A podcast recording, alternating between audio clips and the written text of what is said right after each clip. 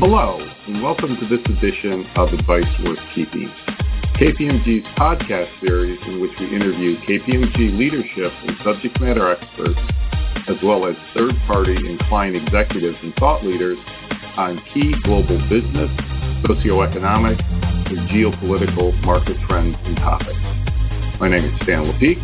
I lead market research and thought leadership efforts for the KPMG Global Management Consulting practice and I'm your host for this podcast series.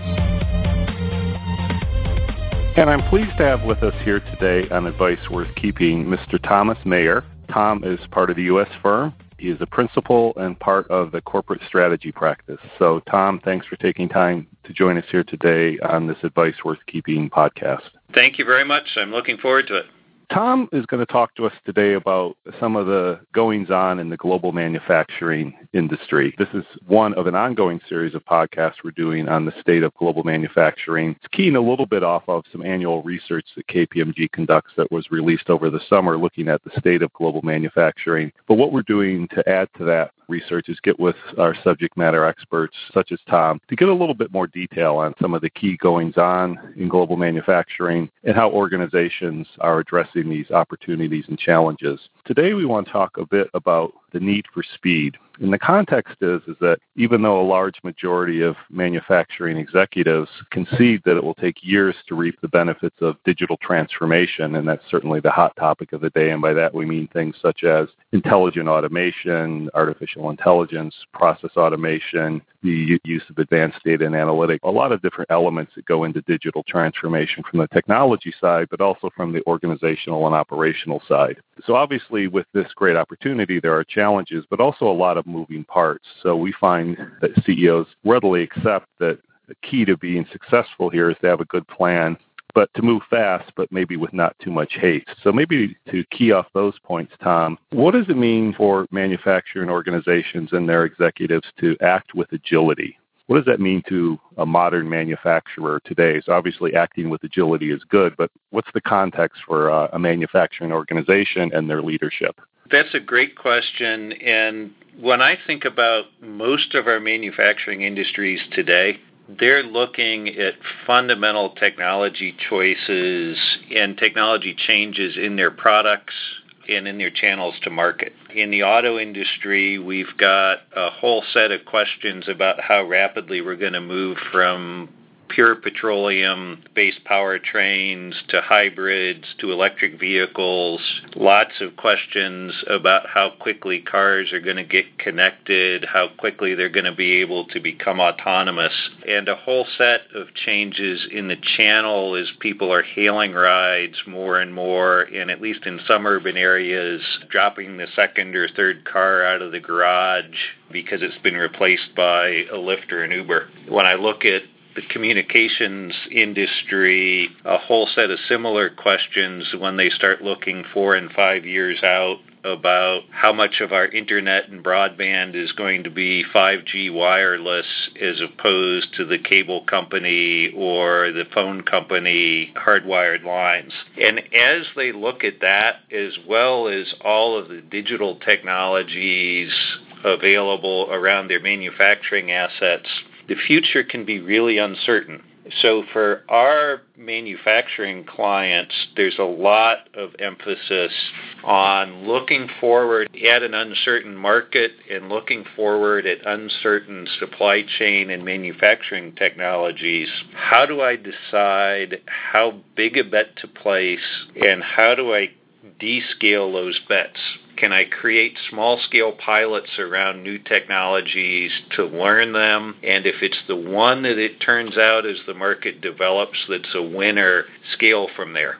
When I look at those small scale bets, do I decide to make them with my own assets and maybe some more flexible tooling or a flexible shop floor capability, or do I go out to trial them with a third party manufacturer, recognizing that I may bring them back in house four or five years down the road as the market develops. It's those kinds of choices that really create optionality for our manufacturing clients that they're thinking really hard about today in terms of where to place bets of hopefully tens and hundreds of millions rather than billions since they're betting on an uncertain future.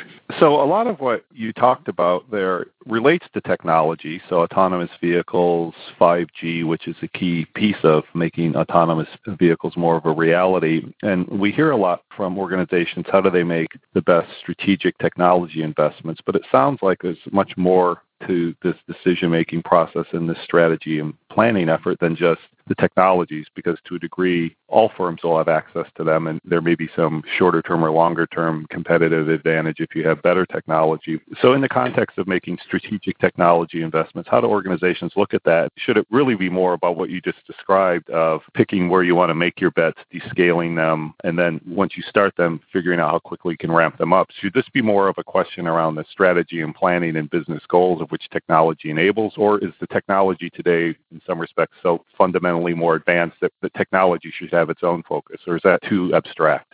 I think it's a shift in level of confidence about the future. When I think about really large business organizations, whether it's automotive or aerospace, the market of the next five or ten years had looked a lot like the market we'd grown up with in automotive for 100 years, in commercial aerospace since the first jets were introduced in the 1960s, so almost 50 or 60 years. When people believed the next 10 years were going to look a lot like the previous 30 or 40 or 100, you could do lots of discounted cash flow analysis and bring in lots of smart MBAs and model it all out and make some industries 10 and 12 billion dollar bets with a reasonable degree of confidence that you knew what you were doing because you had experienced the industry and there was nothing that was going to change it dramatically in the next 10 years. Yes, there'd be a business cycle or two, but you could do some risk analysis around that. In today's world, we're talking about so many things, whether it's how quickly are going to people going to uptake on hailing cars rather than buying cars? How are people really going to interact around autonomous cars? What's 5G going to really mean about whether I'm still signing up for a cable contract five years from now?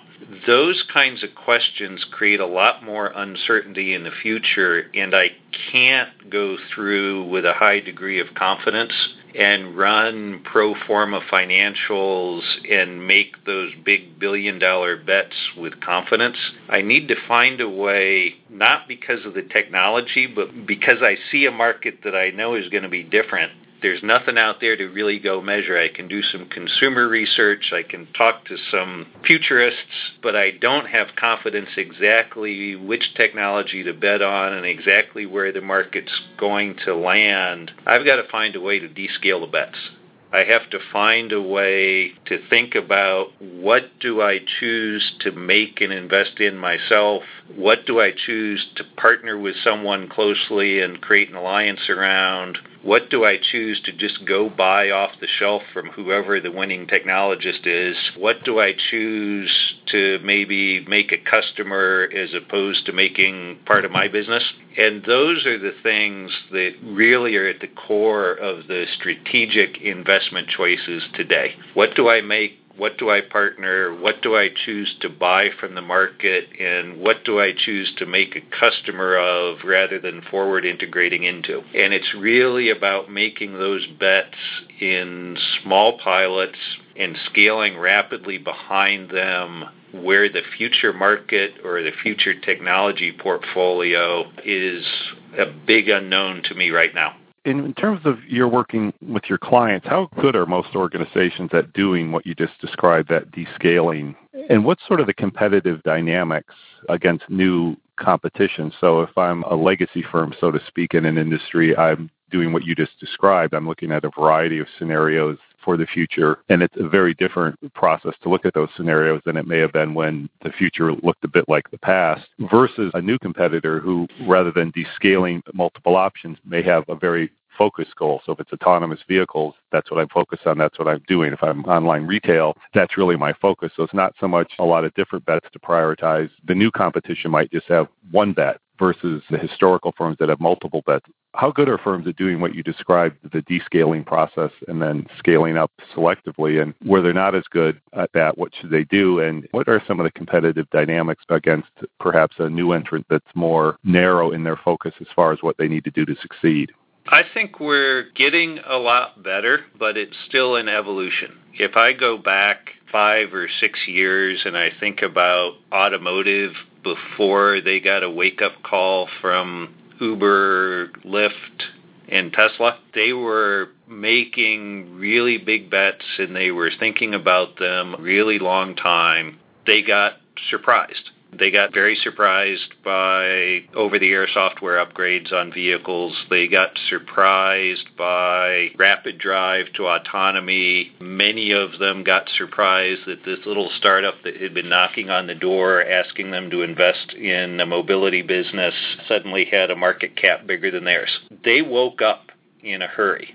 And I'd say in aerospace, exactly the same thing happened when some small startups created a drone industry with the Defense Department and then in commercial applications. And I think all of our big industrial clients today are getting down the path of setting up venture capabilities in-house in Silicon Valley or in Tel Aviv or in Berlin, starting to learn how to make small bets, starting to learn how to scale behind those bets when some of them begin to take off client to client, they're at a different point, but I would say that really U.S. and global industry over the last four to five years has actually gotten pretty good about moving forward to faster pace where there's uncertainty. All of them got some big wake up calls, and all of them are responding in some pretty interesting looking ways.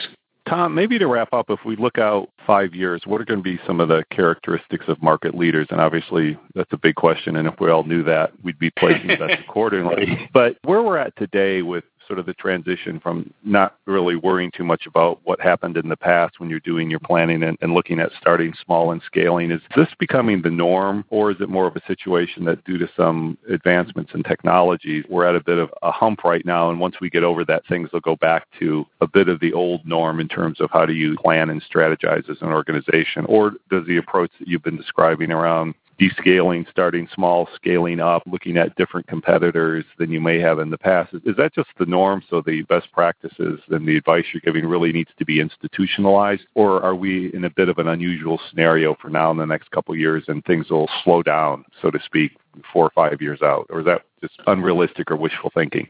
As I look over the sweep of history, technology evolution, is coming faster and faster and faster. It was a long time from the invention of the wheel to the taming of some horses to pull it. It was a long time from taming the horses to pull the cart to having steam. It wasn't nearly as long from getting steam to internal combustion and putting it on rails instead of on dirt roads.